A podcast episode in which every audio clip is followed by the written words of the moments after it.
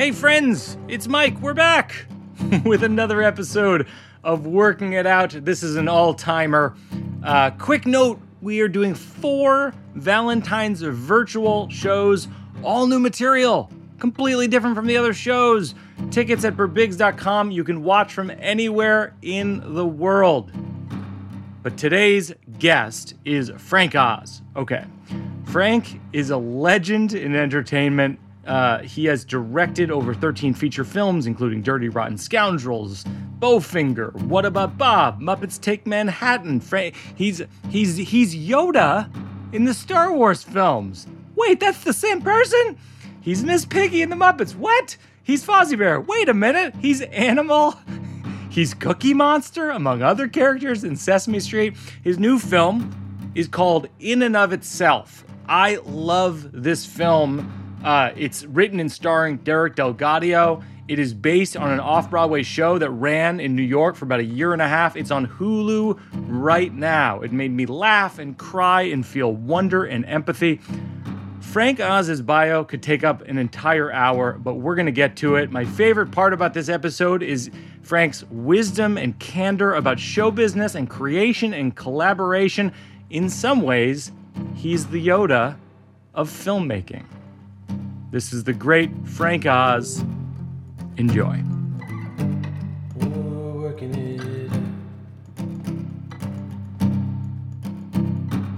So it was a few years ago. I was doing Thank God for Jokes at the Bleecker Street Theater, Frank, and you were in the in the second row, if I remember correctly. And I, Right. ha- I have a story about performing with the Muppets in Canada and uh, or alongside the Muppets. They were hosting the show, and I accidentally curse uh, in, in front of the Muppets, and it's a big sort of faux pas. And and so, in order to tell a story properly, I do uh, I do Fozzie Bear, I and I do Animal, Yeah. and and I'm doing them uh, for you. And I knew that you were going to be there because because because you're friends with Seth Barrish, my director, and and and so and and but there was something about doing these voices for you, which was very humbling uh, and very intimidating. And then you were so generous afterwards. I said, "Do you have any tips?" on doing uh, animal and you and you gave me this very specific instruction you said the important thing to know about animal is that he loves drums and he loves sex and he eats glass Yes. and and uh and then my impression got better after that Yeah, he's uh, uh, animals is a uh, is pure id. You know. He- Yeah. There's no there's no controlling him. He he. Um, I said before. He you know he, he when he leaves the Muppet Theater he. Uh, Goes and walks in the railroad yards, and nobody knows how long he's gone, and it, nobody wants to ask why he went there. and then so it, that got me thinking like does every character that you've uh, done over the years have that level of specificity like does Fozzie Bear have the Yeah. same level of specificity Yeah, Fozzie has more, as a matter of fact, because Animal is not a three-dimensional character like Piggy's a really three-dimensional character, and Fozzie's, you know, two and a half dimensional. The fun with Animal is that he is so surface, you know, that he he just reacts to everything around him uh, very viscerally. yes Uh, Fozzie has a, a, a, a you know, he's um, he uh, was trying his best in the caves to make the other bears laugh, and uh, it wasn't it wasn't happening. But it, it, there were a few bears, you know, some were heckling, and and he finally said, "I'm gonna, you know, okay, I'm gonna go out and try it in the real world." And then yeah you know, he uh, he met Kermit, and, and the real thing about Fozzie is that he was built as a second banana for Kermit. That's what Jim wanted, yes but that's that's not enough for for, for a character. Um, and so I, I made him really desperately insecure, oh that's interesting uh, and all he wanted to do is be the funniest bear in the world, and he will never succeed. Yeah. And he will never stop trying. And the key to Fozzie also is in the Muppet Theater, everybody has a key but Fozzie. oh that's a wonderful detail. A key to the bill a key to the building. Yeah, Fozzie loves the show business so much he calls it the show business. He loves it so much that he gets there at six in the morning. He can't wait to get in. Oh, But but he had the key once, and there were some accidents, and Kermit had to take it away. So that kind of background, I know. that's wonderful. No one else has to know, but to me, that helps me with the character. You know. No, and I think that that comes through. I mean, I feel like that's one of the things that was both captivating for me when I was introduced to the Muppets when I was a kid, and that I can watch it with my daughter now and get just as much out of it. Is that I relate to these puppets. Yeah, I, think, I relate to uh, know, them. I think the fact that there's, you know, I, I've always called them uh, uh, uh, the key with Muppets is the affectionate anarchy, Yes. uh, and but also the other thing, which is what Jerry Nelson said. You know, they're they're disparate people. They uh, and and monsters and things and animals, and they are a collection of characters that, that really don't fit in society Yeah. you know and yet they found this home for each other and as much as they quarrel and uh, you know uh, have moments of conflict with each other there's still affection underneath you know and i think the the, the fact that that they're they're outcasts i think uh, uh, really uh, speaks to a lot of us you know I think that's what uh, connects. If if you were going to ask, if I, if I were going to try to understand what connects all your work, because before I knew you personally, we've known each other almost ten years. Before I knew you personally, I was a fan of the Muppets and What About Bob and Dirty Rotten Scoundrels and all of these things. The idea that you're Cookie Monster, you're Fozzie Bear, you're Yoda, you're all of these things, and I'm like, what is the? You know, you directed all these movies. It's like, what is the? What is the thing that? And and even this the recent film you directed uh, with Derek DelGaudio in and of itself, it's like, what is the thing that that binds all of these things? And I think it relates to what you're saying right now about the Muppets, which is there's a there's a love, there's a love that runs underneath the comedy. In other words, like you love the characters, and because you love the characters, we love the characters. one has to love one's character and believe in it, or else um, it's not going to be very long lasting. You know. Yeah. Yeah. The other way I think about the thematic through line of your work is it's um it's truth it's truth through absurdity. Well, that's a really nice way to put it. I like that. I mean, when I do a drama like the score, it's still truth, but that's not absurdity. That's more uh, a, a, a certain level of reality as a heist movie. But the rest of the comedies that I've done, I think that's true. Truth being the most important thing. Yeah, truth not to this world, but truth to the world in which the characters inhabit.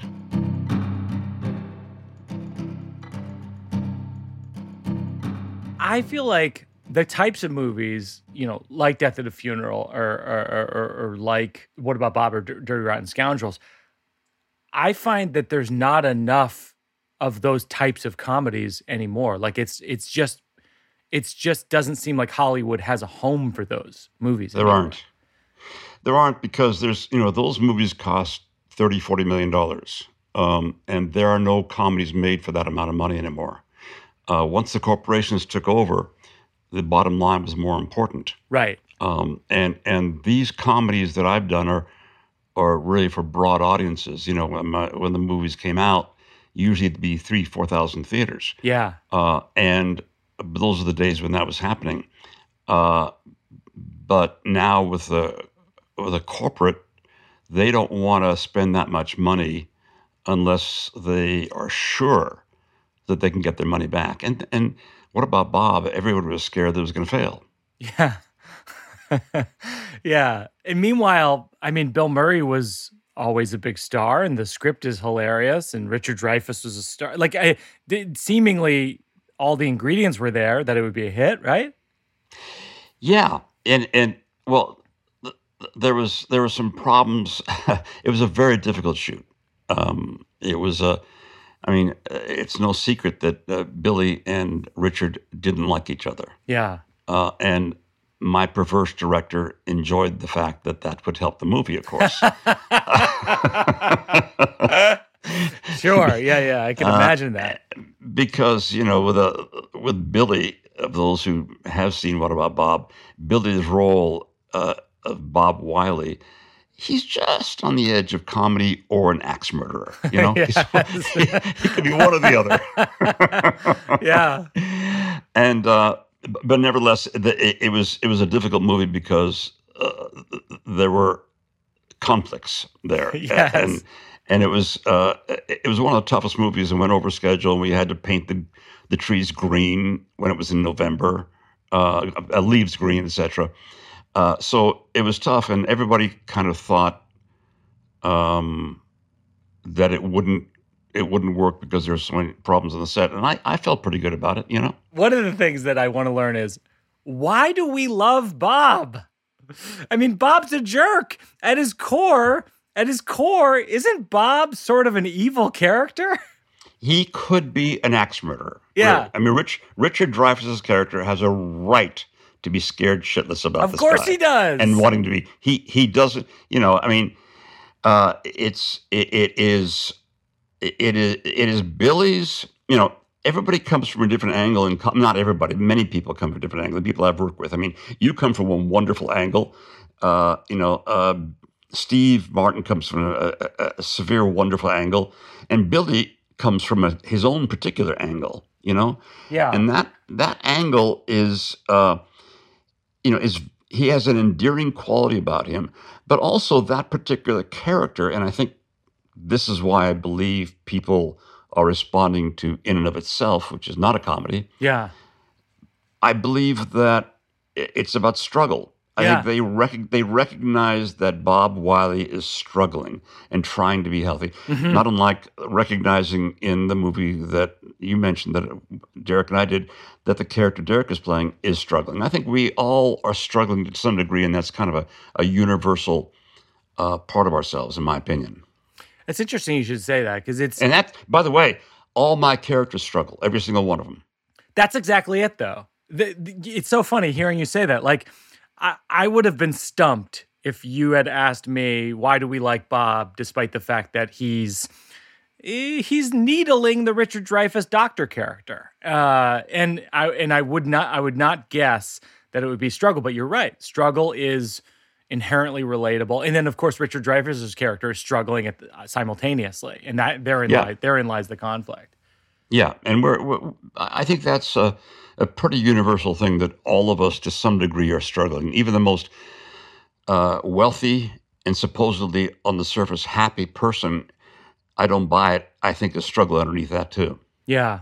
So within and of itself, so so I saw in and of itself twice in the theater uh, in New York, and I I felt like I could have seen it three four times because actually the first time I saw it was opening night, and I Right. and I thought, oh, I love this, but but my wife Jen isn't here to see it. So I'm gonna have I'm gonna come back and see it with her, and I and it was one of those things where I thought, well, I'll just see it. I'll see it with her, and it won't be as exciting this time, but but I'll see it. And then I No. thought, and then I saw a second time. I go, oh, it's it's even better than the first time.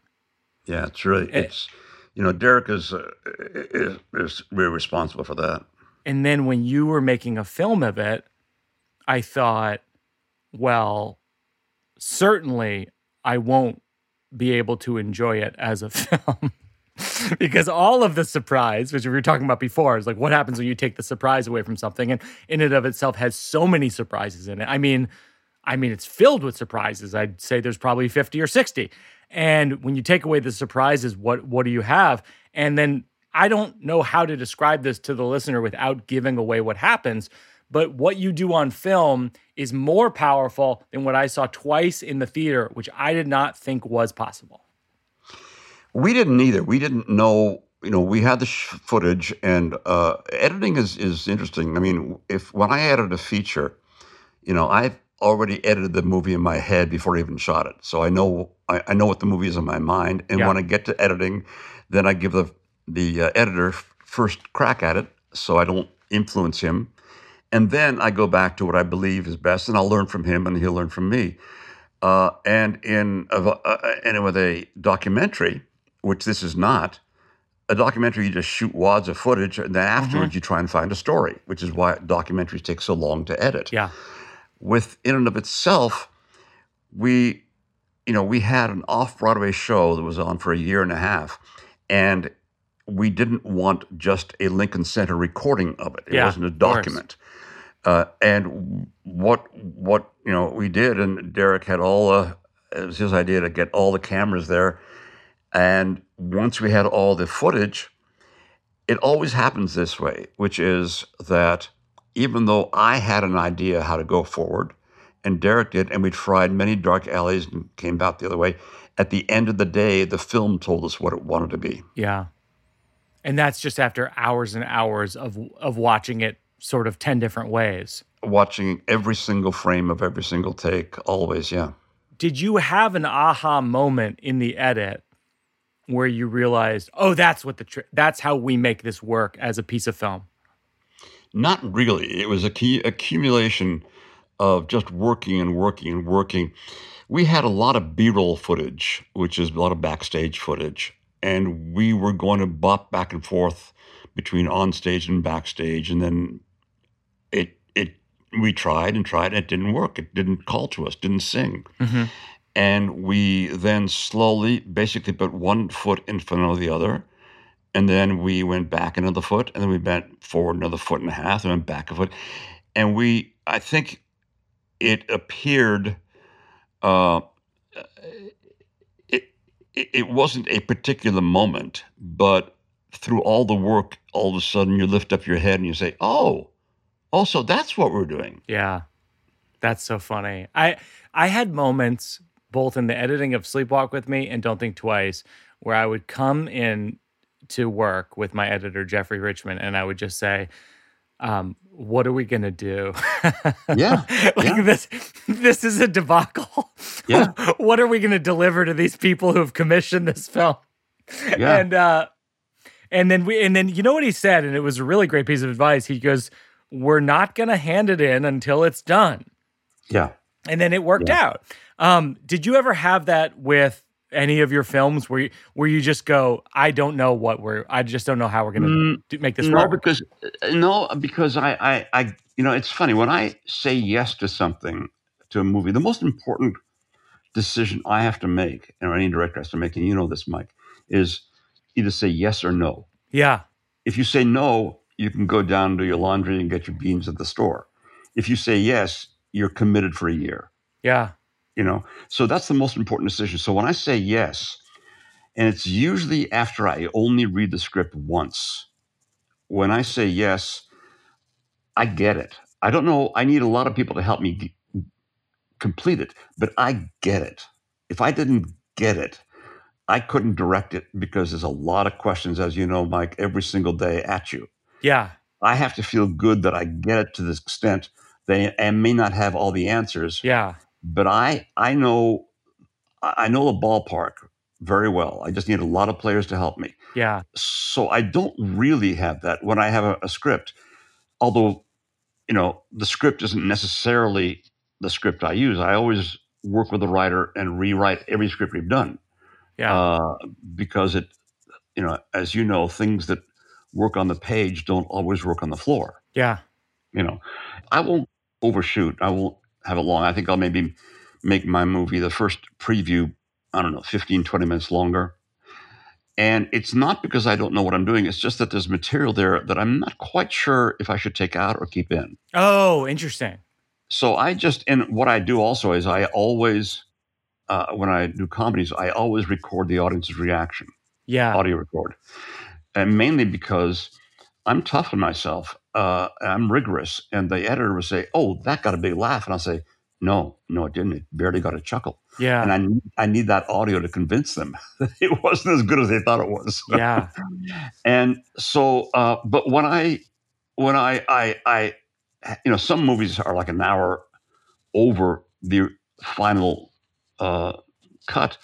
Mine are maybe 20 minutes, 15, because I want to try stuff.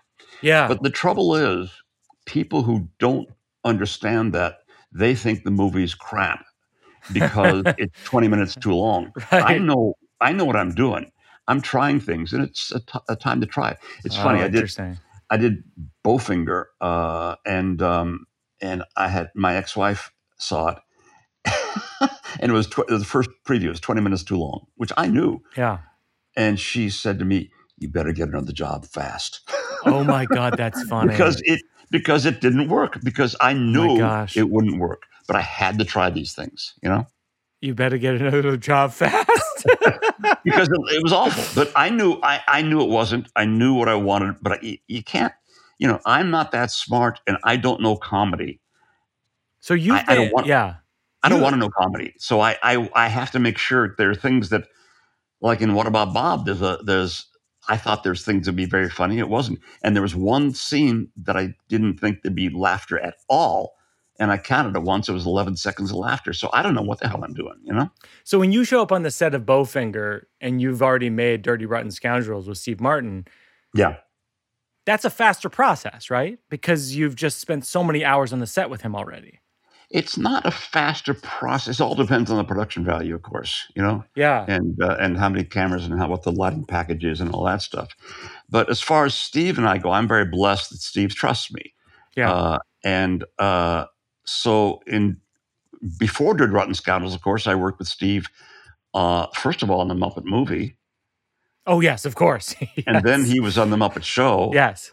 and then I worked with him uh, on Little Shop of Horrors. So the real joy was that he trusted me. We both trusted each other, and we moved forward. That really saved the time. Yeah. And of course, Steve, every morning in the trailer, I'd say, "Hey, good morning," and he'd have an idea, you know. Uh, but it's not an idea for him. It's usually an idea to make somebody else look better, you know.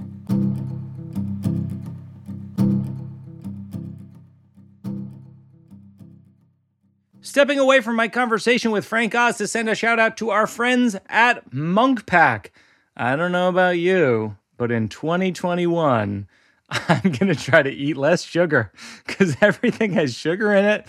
And it's just a hard thing to cut back on. But I, I because of certain health issues that I have, I do have to eat less sugar. Um, Munk Pack keto nut and seed bars contain less than one gram of sugar, two to three grams of net carbs, and they're only 150 calories. They're great for anyone following a keto lifestyle. They're just a great snack in general. Try it for yourself and see. You can get 20% off your first purchase of any Munk Pack product by visiting munkpack.com and entering code BIRBIGS at checkout. That's M U N K P A C K dot com and enter BIRBIGS at checkout. Munk Pack, delicious, nutritious food you can count on. And now back to the show. There's a thing that that I hope to in my lifetime to achieve in anything that I do ever, which you achieve in the Muppet movie, which is when I watch is it you and Jim in the car singing moving moving right along? Yeah, So I watched that scene because you're you're Fozzie and Yep. and and he's of course Kermit and Yep. I I was wa- I was showing that to my daughter last night and I'm laughing and I'm crying. yeah. It's so sweet. But really, remember what really makes it happen too is Paul Williams' music. His songs are stunning. Yeah. you know but yeah it's uh it's this uh it's these two innocents believing that they're gonna they're gonna be successful in what they want to do and they're innocents That's interesting. So that you you you think that's what that's where the- wherein the emotional thread lies and why why it's causing me to have the laughter and the and the crying at the same time.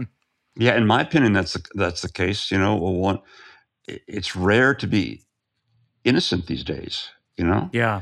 And that affects us because we were innocent at one time and some you know with jim and everything came from jim you know that Yeah. the Jim and me, we both had a, a quality of purity about our characters, and and innocence is a very important part of that through many of the characters. And I think I think that's what makes that scene work. So when you're when you're shooting that scene, I mean, the gymnastics of that must be outrageous. You're in a car in front of a green screen. No, God, no. We were on the road. no. road. Oh, you're in the car. We took out the bottom seat of the of the front uh, seats and just kept the back, and then we went really low, and really that was comfortable compared to other places. oh, the stuff we've done. That was comfortable. Did you see Muppet guys talking? Oh yeah, yeah, yeah. This is a Yeah. And where where can people find this by the way? Because I love this Oh. documentary you made about the making of of a lot of the Muppets. Yeah, I think they, I think it's still kind of selling here and there. I mean, people enjoy it, so we kept it up. It's at MuppetGuysTalking.com. Yeah, we'll link we'll link to that too, MuppetGuysTalking.com. But yeah, it's amazing then- what you did. Yeah, that and and and Jim, you know, would risk his life, and so we had no choice but to risk ours. Wait, so uh, just to get back to moving right along the song. So you're saying that your your car, you're Mhm. in a car with Jim. Well, not the car. We're on a trailer. Okay.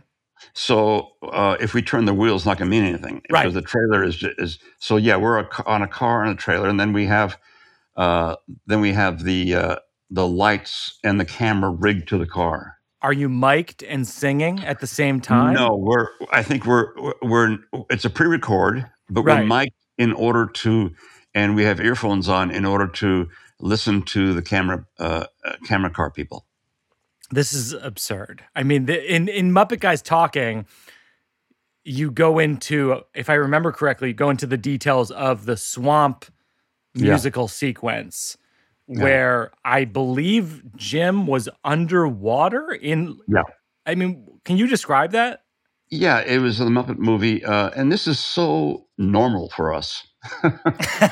we have we have been in the most bizarre situations, but this is very normal. And in order for Kermit, you, you understand something, and people don't understand this, which is fine, which is good. That whenever you see a character, a Muppet character, you have to understand that underneath it you have to hide a person from who's five feet five to six feet two. and you're on the upper end of that, by the way. we we have to we have to hide our bodies. Yeah. and so people don't understand that, and I think it's the very nature of how how talented all us Muppet guys are, and Jim especially, that you never think about it. Yeah. You never think about it. Uh, but what in reality happened in that particular scene, which is in the Muppet guys talking, was is and it was it's a diagram there, so it's easier to understand. But they built kind of an oil can, a big old oil can for Jim, and he went into that oil can, and they put a monitor in that oil can, and they Wow. put a a, a, a, TV, a TV monitor, and they put a microphone, and they put ear set, and then they lowered him into the water. And he raised his hand, and then they put uh, Kermit on top of his hand, and he was there for half a day there, and he he could barely walk when he got out. So it was like it was almost like he was in a submarine. He was in like an Iron Maiden under underwater yes. without the spike. He was in like essentially an Iron Maiden underwater for half a day. But this was normal for. I mean, I remember Jim and I did a, a years and years ago at, at Astroworld, I think it's called in Houston, and we did a, uh show with the first edition at that time, Ken Rogers, and there was a ghost town as part of a uh, kind of a theme park there, and we were doing a, a, a, a bit, and we both had to get in the, a barrel because we had to hide our bodies somehow. There was a character called the Southern Colonel Yeah. and Jim did his left hand and his right and did the voice, and I did the uh, the right hand. He was in a barrel, but we had to hide, so we were in the barrel. And he was six feet tall, and I'm six feet two, and we just got in that barrel, and we're incredibly tight, like glue. And so we would be there in that barrel waiting. And, and what happens, and this happens so many times, so many times, is that we were waiting and we were waiting and nobody said anything. And we all of a sudden we looked up and everybody gone to lunch oh my gosh, no. because they didn't realize there were two human beings in there.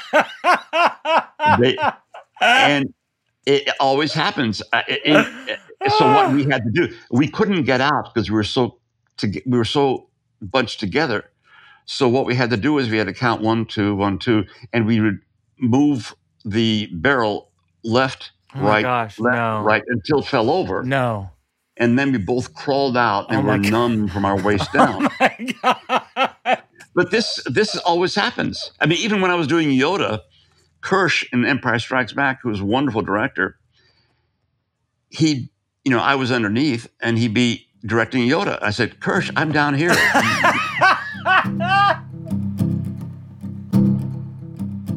when I look at your body of work, I go, well, Frank is a legend. He's a star. He's, you know, he's he's Miss Piggy. He's Yoda. He's all these things. But then fundamentally, you are behind the scenes, except except for last year when I saw you in Rian Johnson's film Knives Oh. Out. yeah.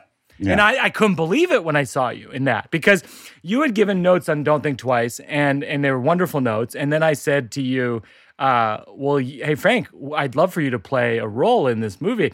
And you said, uh, you know, I, I really appreciate it. I like the script a lot, but it's not it's not what I do. And I guess my question is, what i what does Rian Johnson You want the got truth? that I don't got? Do do you want the truth? Yeah, I do. Can you handle the truth? I can handle the truth. Do you remember the part you offered me? Yeah. Some, what was the part? The the part that I wanted you to play was Chris Gethard's dad. How old is he? Oh, he must have been sixty or five or seventy years old. And he, he, was, he was dying, wasn't he? He was dying. He was dying. Okay. Yeah. There's no fucking way I'm going to be an old man dying. That's the reason I said no. oh my god. What I did Rian? What did Rian Johnson have to do to convince you to be on screen? Well, no. Well, what uh, you know, Rian and I and Ram, the producer, got very, very friendly. They're great people uh, on Empi- on um, on Star Wars. Yeah, Um, of course. spent a lot of time together, and um, so Rian called me, and uh, he he uh, he actually sent me the script, and I, I many many people over the years have sent me scripts, and uh, for my comments, and and I'm pretty, you know, I challenge people. You I- do, I- yes. I'm- oh, I know that that firsthand. nice. Yes. Uh, because it's a serious endeavor for them, and I have to be respect that. Yeah. Rian's script for Knives Out, he wanted my, my, in my notes. The first time I could never give any notes. It was that perfect. No kidding. Really? Yeah. Yeah, I couldn't give any notes. Wow. It was, it was amazing. He's a heck of a writer. Anyway, so he then called me later and said, "Hey, we, Ram and I really would love to have you in this part." And I said, "Are you out of your fucking mind?" I said, I, I, and he said, "No, we really want you there." And um, Uh, and so I so I went back and forth. I said, Rian, you don't want me to do this. Anyway, so finally I said, okay, okay, I'll do it if you have way enough coverage to cut away when I fuck up. Okay, oh That's the- wow. that's the only reason I'll do. It. So uh, he had enough coverage, and so what you see is the best of me. What's at the heart of this thing where you don't want to be in front of the camera? Like do I don't. I don't mind being in front of camera. I like being in front of camera. In your movie, I just don't want to be a, a- an old man dying. Okay, sure. No, I, I'm fine. I've done a lot of John Landis movies and everything, and I really did it in the beginning, not so much Knives Out, because as a director, all directors should be in front of camera to know how frightening it is. oh, that's interesting. I like that. That's a good piece of advice. And I think all directors should take at least a, a year or two of a technique and, and scene study, which I did. And I did that years ago in my 20s because I knew later on I wanted to direct actors. So I, I really have said yes to all those movies so I could help the actors in my movies because I, I would know how frightening it was to be on camera. I'm curious because so much of this show is about working at new material and process. It's like with Sleepwalk with Me and Don't Think Twice, you gave me Don't think twice. I told you about this, didn't I? I've told you before. I am, and I was and still am astounded you did single camera. I'm astounded. Yeah. I, I don't know how you did it. yeah. I really don't. Just because you think you're surprised that we were able to get it all. No, I'm surprised that there was an organic feel to it and to the overlaps. I mean, when I shoot when I shoot people, if I want to, you know, I don't like the idea of shooting one person, he talks, another person, she talks, Yeah. he talks, she talks. You know, the, the, the discourse is more organic and human when we at times overlap. Yeah. You know? Yeah. And so on purpose, I get two cameras and I will shoot uh, overs, for Yeah. instance, in order to make them overlap in, in post. Yeah. But you did it in one camera, and I frigging don't know how you did it. Yeah, I mean, we had ca- we had second camera for a handful. We actually, you know, it's so funny. We couldn't afford it. We couldn't afford multiple camera shoots on that, and I actually asked for it. I requested it on a bunch, and they gave it to us. They gave it to us on a handful of days, but not all the days. Well, you guys did an amazing job. I, I was stunned. Still am. You Oh, thank that. you. That, you know, it's um your notes were phenomenal on on that film and and and, and Ansley Buck with me. But one's one of the things that's interesting about your notes is they're really tough and they're really uh uh you're not you you're not uh trying to shelter anyone's ego when you're giving No. notes. And I wonder where that comes from. Is that from your training? Is that from No. who you've collaborated with in the past? It comes from doing big movies and having meetings with uh, the studios. And the studios, instead of saying, Frank, uh, that scene needs this, they'll say, Frank, no, we love the scene, okay? It's, and you're doing a great job. But in my opinion, I wonder if you could look at it slightly a different. I'm thinking, just fucking tell me. yes. That that was every single meeting, and I and I'm tired of that. I want. I'm an adult.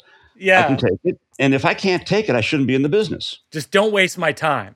Yeah, just let's let's let's work hard and do it.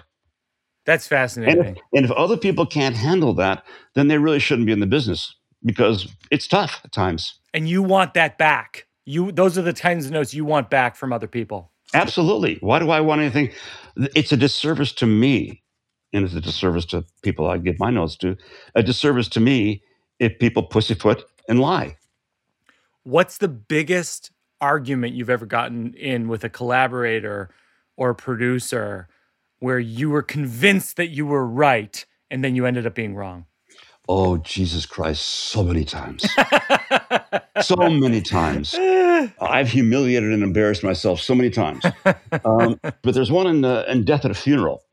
Uh, I always ask the writer to be on the set with me, always, every every single movie, because you know he knows I'm the boss, but I, I the boss needs help. I, I want to get his thoughts.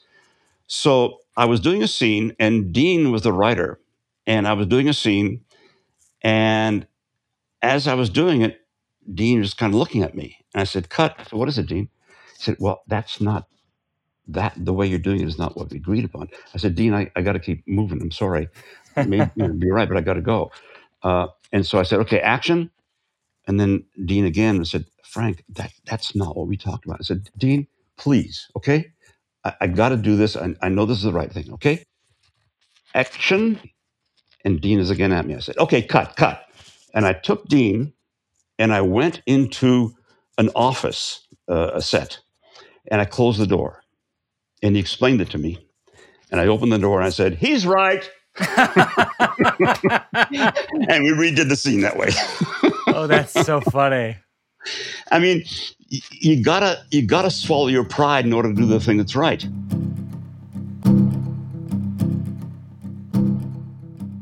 This is the thing we do on the show called the slow round, and it's sort of like memories and, and, and things like do you do you have a memory that makes you cringe?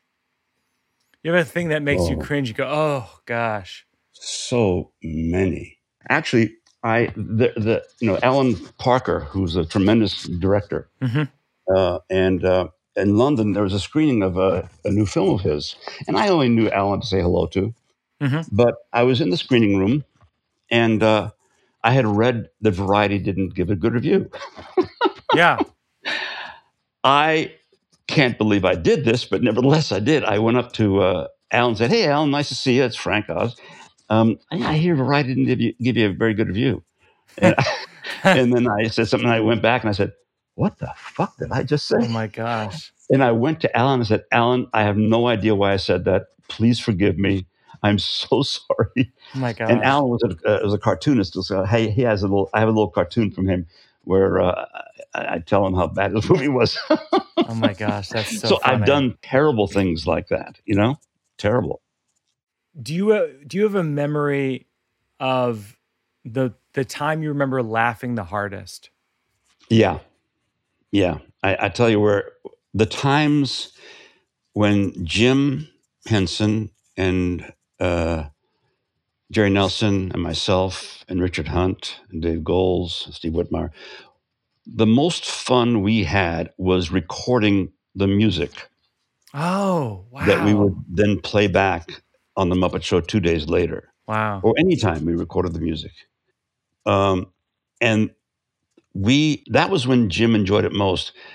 We laughed so hard that he, he- and he laughed so hard he, he would cry. He was just it was the most fun we ever had. And and the saddest part of it all is that we always had so much fun, and Jim was due for the recording session, and he wasn't there, and that was a, a shock to us. The, where, where's Jim? This is this is his favorite thing, Yeah. and that's when Jim went in the hospital Oh and, gosh. and passed. Yeah, so so we knew something was wrong when he missed that that session, you know. But that was those times were absolutely the the we just laughed till we cried. And then sometimes on the set we screwed around uh, on Sesame Street or Muppet Show. We just laughed crazy. And you you've always pointed out that one of the tricks of the Muppets was that it was for adults, but kids liked it too. Yeah, it wasn't a trick. It was just that we we've never been children's performers. Never. I've never been a children's performer. Jim started off as a, an experimental filmmaker, Yeah. um, and he we always did adult stuff.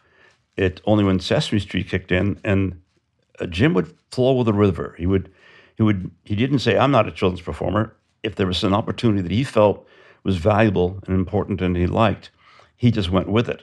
Yeah. And so that didn't mean, though, because we were doing a show for children, in actual fact, we were sh- doing a show for families. The intent was to do a show that the parents could look at also to be with the kids. So we didn't even think about the kids, Yeah. not even for a moment. All we did was make ourselves laugh. Yeah. And we're adults. And that's how it was in Sesame Street and The Muppet Show and any play, anything else we did, we always just did it for ourselves. Because, you know, I will never understand this. What is the difference between a children's show and an adult show? Yeah, I don't know. Yeah, right. What is people came to say, well, that's a children's show. I mean, except for the fact that children don't have the sophisticated levels of having lived a life, you can't say, well, there's bright colors. Well, I like bright colors too. You know? Yeah, I mean, oh, there's a lot of action. Well, I kind of like action too. I mean, it, it's so foolish that, you know, 40, 30, 40, 50 year old men and women think, okay, kids will love this. Well, how the hell do they know what they'll love? Yeah. When I was a kid, I didn't even know what I, what, what I loved. You know? Yeah. So we never, in any way, shape, or form, performed in any way other than just to make ourselves laugh.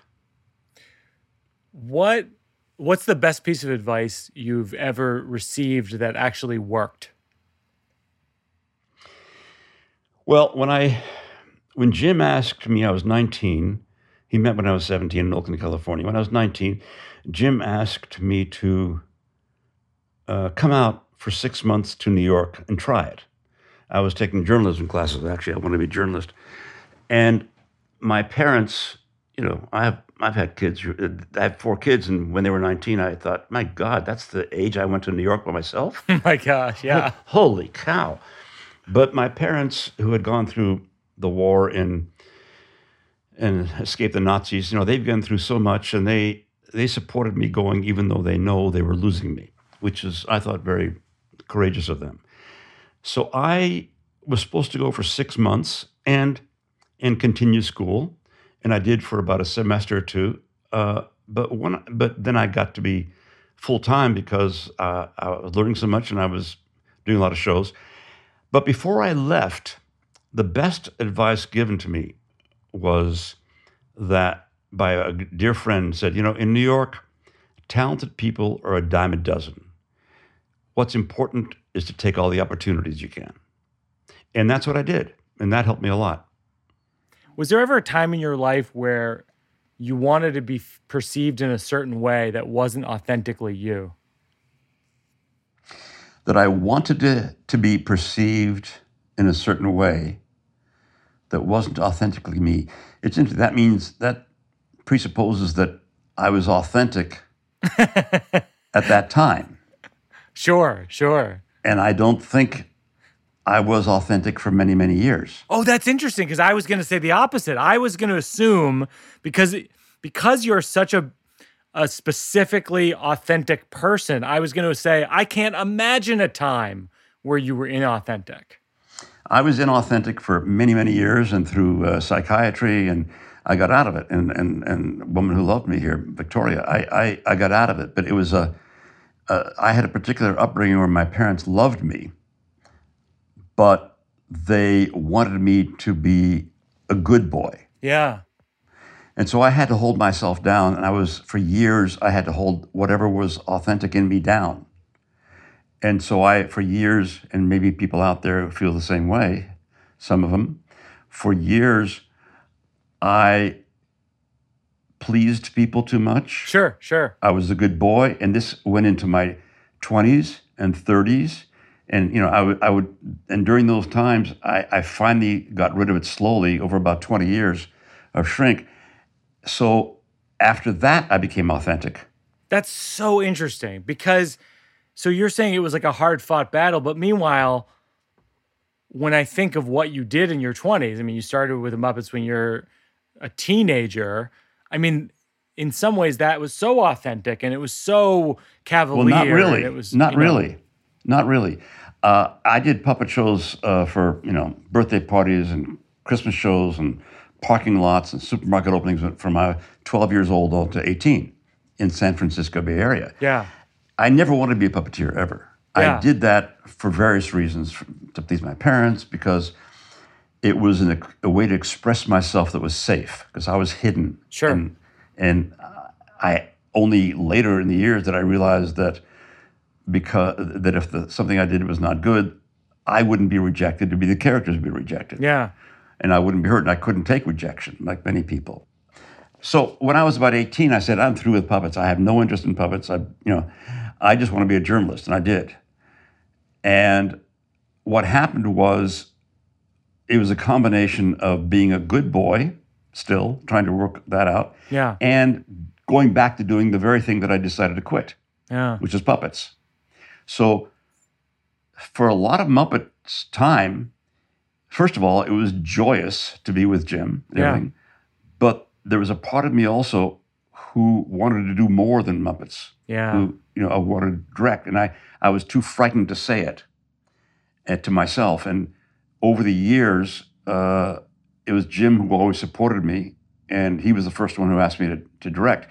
But when I started directing, then I felt better about being puppets because I wasn't the only, I wasn't only a puppeteer. I also did something else.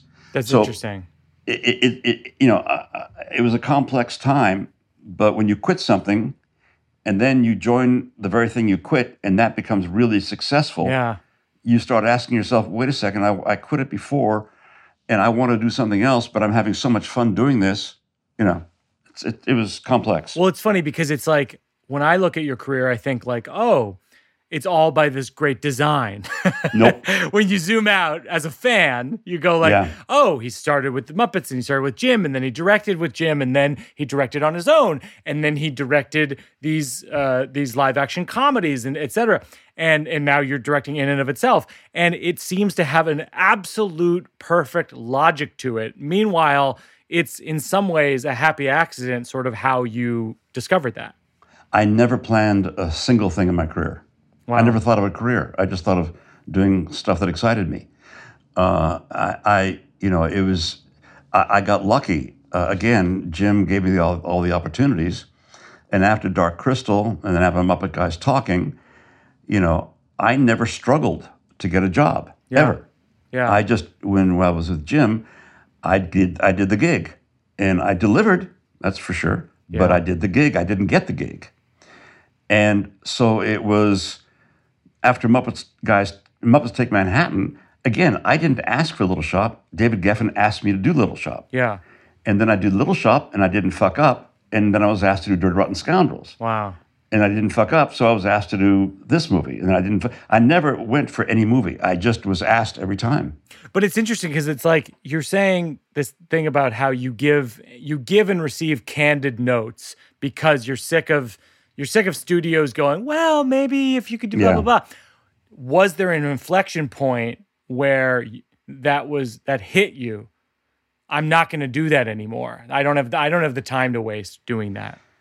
Yeah. Um, actually, I kind of got in trouble one, and I didn't care. Um, Chris Chris Rock was doing a movie, and he asked me to direct it, and I went to. Uh, I'll leave the studio out of it, the name, but I went there, and those studio meetings are.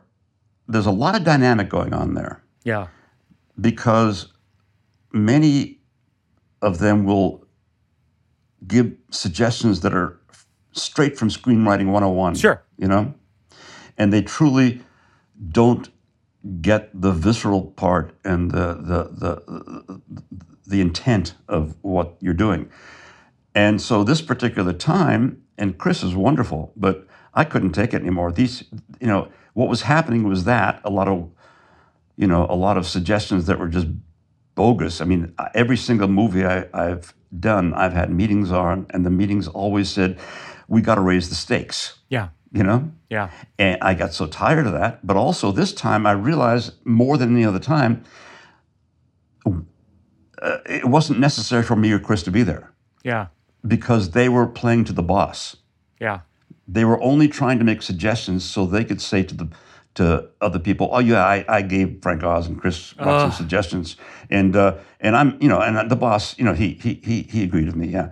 So there's a dynamic there that that is very much political and having less to do with the movie. And also, they wanted a movie that Chris didn't.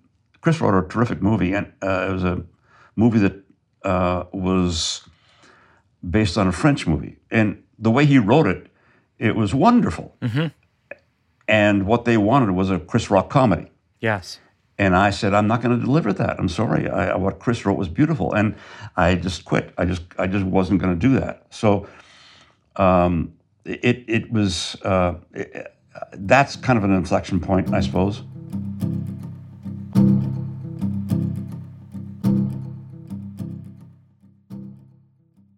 Stepping away from my conversation with Frank Oz to send a shout out to our friends at Magic Spoon. We're so glad they're a sponsor in 2021 because it means I get more boxes of Magic Spoon. Magic Spoon is sort of like sugar cereal uh, for grown-ups uh, and kids, but for for me primarily. Uh, but it doesn't have sugar. Zero grams of sugar, eleven grams of protein, so it keeps you filled up. Uh, they've got all different flavors: cocoa, fruity, frosted. Uh, there's new flavors: peanut butter and cinnamon. You should go to magicspoon.com slash Birbigs and grab a variety pack today. Use promo code Birbigs at checkout and save $5 off your order. That's magicspoon.com slash Birbigs. And we thank them for sponsoring the podcast. And now back to the show. This is like a bit that I'm working on for the new show. As you as you know, because you've come to some of the Cherry Lane uh, working it out shows. Yeah. Uh, that Seth and I are developing this new show, which is currently the working title is the YMCA Pool, and it's all about life and and mortality and uh, and and hitting middle age and thinking about Why do you call the YMCA pool? because because when I was uh, a kid, I I learned how to swim at the YMCA pool, and I and I hated it. I mean, I always just thought I can't wait to never return to the YMCA pool. Was it the swimming or the YMCA? uh, the swimming, but but it was also that's where I went to nursery school. But it was everything about it. It was like the half blown up basketballs and the and the and the, the vending machine with with a coffee maker that also makes soup, you know, and the and the chlorine smell. It's just like I was like, I don't want anything to do with this place. You know what I mean? And so here I am in middle age, and I go to the doctor, and uh, and he says like, I think you know you should you should go to the YMCA pool. I think swimming is really the safest activity you can do. And so and so one of the stories, and I'll I'll I'll, I'll tell you this story uh, from it is I go to the doctor and uh, he said blow into this tube because the pulmonary test. And uh, you know you probably know it. It's a there's a ball in it and it simulates blowing out a candle. I call it the birthday cake test because because the because it, it tells you how many birthday cakes you have left. and so So he goes, blow into it. And I go, Whoa! you know, and and he looks over at the monitor and then he looks over at me because he's looking up at this big machine and he goes, okay, uh, I guess just go ahead and do it. And I go, no, I just, I, I just did it. And he goes, when? He goes, when? I go, didn't you see that? I go, I just did it just now. You didn't hear that? He goes, no, I. He's looking at the screen. He goes, it's just not registering on here. I guess just do it oh, again.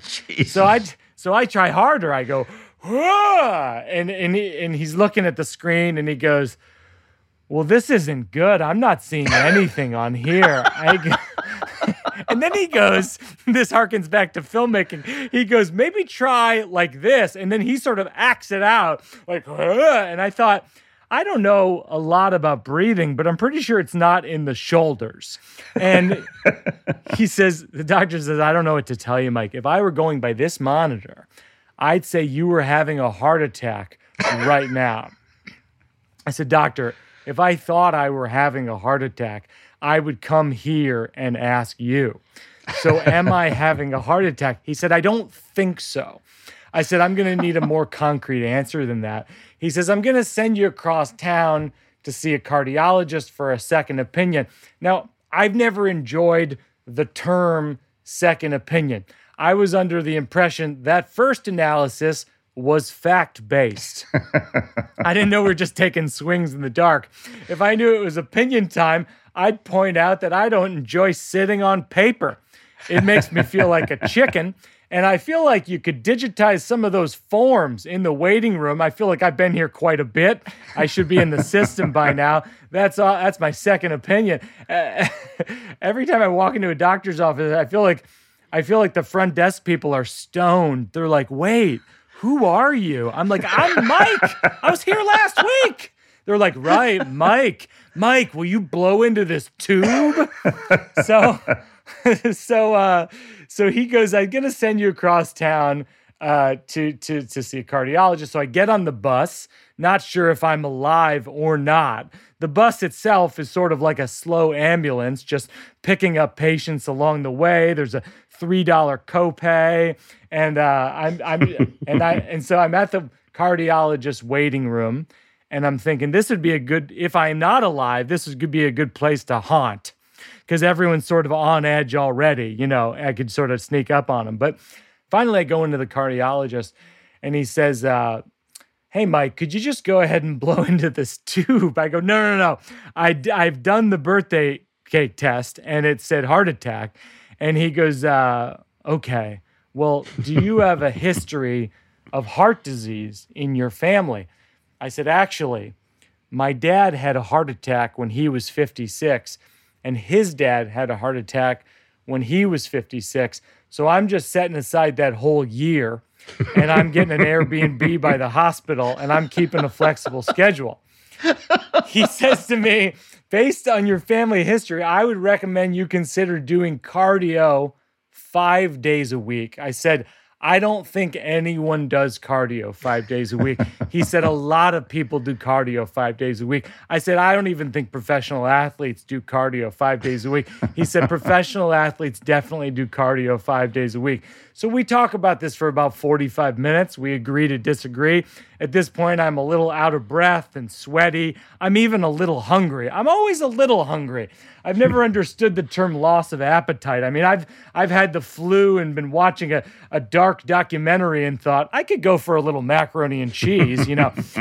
so, so so so the cardiologist says, "Hey, do you like swimming? And I go, No, I hate swimming. He goes, I think you're going to be doing some swimming. And he says, Do you like, uh, do you live near a YMCA? I say, Yes, I live near a YMCA. He says, I think you're going to be spending some time at the YMCA. And that week, after 30 years, I returned to the YMCA. And that is uh, so that's one of the early stories that Seth and I are tinkering with for the show. That's a great. That's great. I love it. I, I, I love it. It's great. Is there is there anything? It's funny because do you have you over the years have you had any doctor's appointments that are particularly memorable?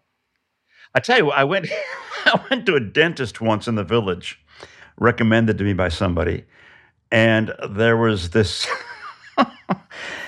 I went I went in and I waited with somebody else. I was waiting alone actually, and the receptionist said, uh, "Be be right with you," and then I hear shouting, screaming him back, and and then I hear, "You dropped it! You dropped it!" and I hear the woman say, "Oh fuck you! I'm out of here. I'm not going to take this shit anymore." and then I then I see it's the dentist who was shouting at her, and my he looks at me and he, and he said he smiles and says, "Just a second. Oh my god, that's a, that's hilarious. I couldn't believe it. you dropped it. You, dro- I don't give a shit. I'm out of here. This oh is my gosh, hysterical. that is a riot. I'm out of here. Um, so I guess the question is like, uh, my question would be like, what are you, what are you most connected with in that story, and what are you least connected with? Oh, good good question. I'm most connected with uh, how uh, doctors, dentists put a show on that they're always in control and everything's everything's wonderful. Oh, that's nice. and that's why it's funny underneath, you know? They're trying to hide all that stuff. Oh, that's Uh, fantastic. I think that's something I should explore because that's that's that's such a that that is completely what it's about Yeah. without me even realizing that that's what I was writing. Yeah. Yeah. Because And, yeah, because uh, I blow into the thing and the doctor goes, "Go ahead and do it." I go, "No, no, I'm doing it. I'm literally, I'm doing the exact thing you're telling me to do." Yeah. Are you Yeah. clocking any of this? That's very funny. How old were you then? Gosh, it must have been three years ago that that that, Oh, that I went for that pulmonary test, and whew, it's uh yeah. I mean, over the years, I've just had so many between cancer and REM behavior Yeah. disorder and my sleep disorders and. And, and, and my, the pulmonary stuff, and I had type 2 diabetes, and I, it's like Oh endless gosh. amounts of, of doctor uh, visits. But you're right. I think that's a very funny th- a point, which your story harkens to too, which is the show. It's it's a it's a show of some kind. Yeah. I mean, it's almost like you, you know it's equivalent, the, the comedy underneath when you go to church or library. You're not supposed to be loud or anything. It's always a particular way you're supposed to act, and the doctors have to act a certain way to make sure they seem professional. When underneath, you know, we know, God knows what happens behind. Yeah. And it's funny because as you age, as you, I mean, as I'm aging into middle age, it's like the doctor's appointments get more involved. You know, in your 20s, it's more like a sitcom. You're just like do do do do do do bing, and the doctor's like, "What's your secret?" And you're like, "I'm 23 and I don't drink paint." and then your in your 20s, you're, it's like a, a NASCAR pit stop. They're like, "Go go go go go, drink Gatorade." In your 40s, they're like, "Don't drink Gatorade." It's like as you get older, your annual checkup becomes your semi-annual checkup, and then it's your quarterly checkup, and then your roommate is your doctor, and then you die. it, it's it's sadly there's a lot of truth in that. Sadly, yeah. I was going to ask you this, and we can cut this out if you want, but I always thought it would be a funny thing. Is um, if I if I pitched to you a joke, could you respond with what Fozzie Bear would say of me pitching to Fozzie a joke? Try it. okay, so so Fozzie, um, I was on the subway uh, recently, and I saw this guy crying over a book. That's funny. He was crying over a book. Oh, I'm sorry. yeah, I, I was, he was crying over a book, and I leaned over and I said, "You don't know how to read either, huh?" Oh. I, I thought it was funny before. Oh, thank you, Fozzie. And thank you, Frank. I love that. Thank you for indulging me. The final thing we do on Working It Out is working it out for a cause. Uh, we basically contribute to a nonprofit that you think is doing a particularly good job right now, and we contribute and we link to it in the show notes. Yeah, uh, I contribute. I've contributed various things. I've switched, but for the past few years, I've contributed uh, um, uh, always to uh, Homes for Our Troops, Oh, that's great. wh- which is uh, you know troops who've been who- who've lost a leg or Yes. who have uh, problems where they cannot really live in a normal house, and the house needs to be adjusted so they can reach the cabinets and they Yep. can they can not too many stairs. So uh, I think that's great. So that's that's what I contribute to is Home for Our Troops. That's wonderful. I'm going to contribute to them as well as I, I actually did an auction. I donated an auction item uh, to my last uh, virtual show. We did like a meet and greet with some someone who donated a lot of money to Homes for Our Troops, and I think, and that was when I became aware of the organization. And I thought, wow, what a what a tremendous organization this is. And, and on top of that, I'm very careful because I go to Charity Navigator and I see Yes. how much money is spent on the actual uh, uh, what they actually say they'll do and how much money is spent on the staff and and uh, Homes for Our Troops is is very very well respected in that area. Well, Frank, I really appreciate it, and uh, I will link to them in the show notes. And and and thank you. I mean, my thanks. I, mean, I could thank you for ten hours, and it wouldn't be enough. It's uh, for being my friend, for being a mentor, and for all that you've contributed, all the laughs and tears you've contributed to all of our lives as fans of yours. Well, right back at you. All right, thanks, Frank. Working it out, cause it's not done. We're working it out, cause there's no one. That's going to do it for another episode of Working It Out with Frank Oz. Holy cow! Do yourself a favor. Go to Hulu and watch the film in and of itself with Derek DelGaudio. I love this film. You can follow Frank Oz at Frank Oz Jam on Twitter.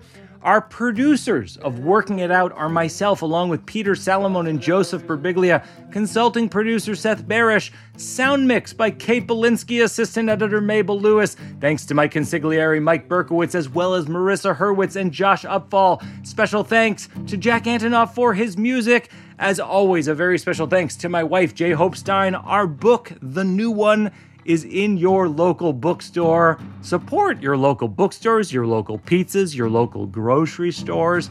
As always, a special thanks to my daughter Oona, who created a radio fort. Thanks most of all to you who have listened. Thank you for writing those nice user reviews on Apple Podcasts and elsewhere, and tweeting and posting on Instagram. I can't tell you how much I appreciate it. Tell your friends, tell your enemies. We are working it out. We really are. That's what we're doing here. We're working out the next show. See you next time, everybody.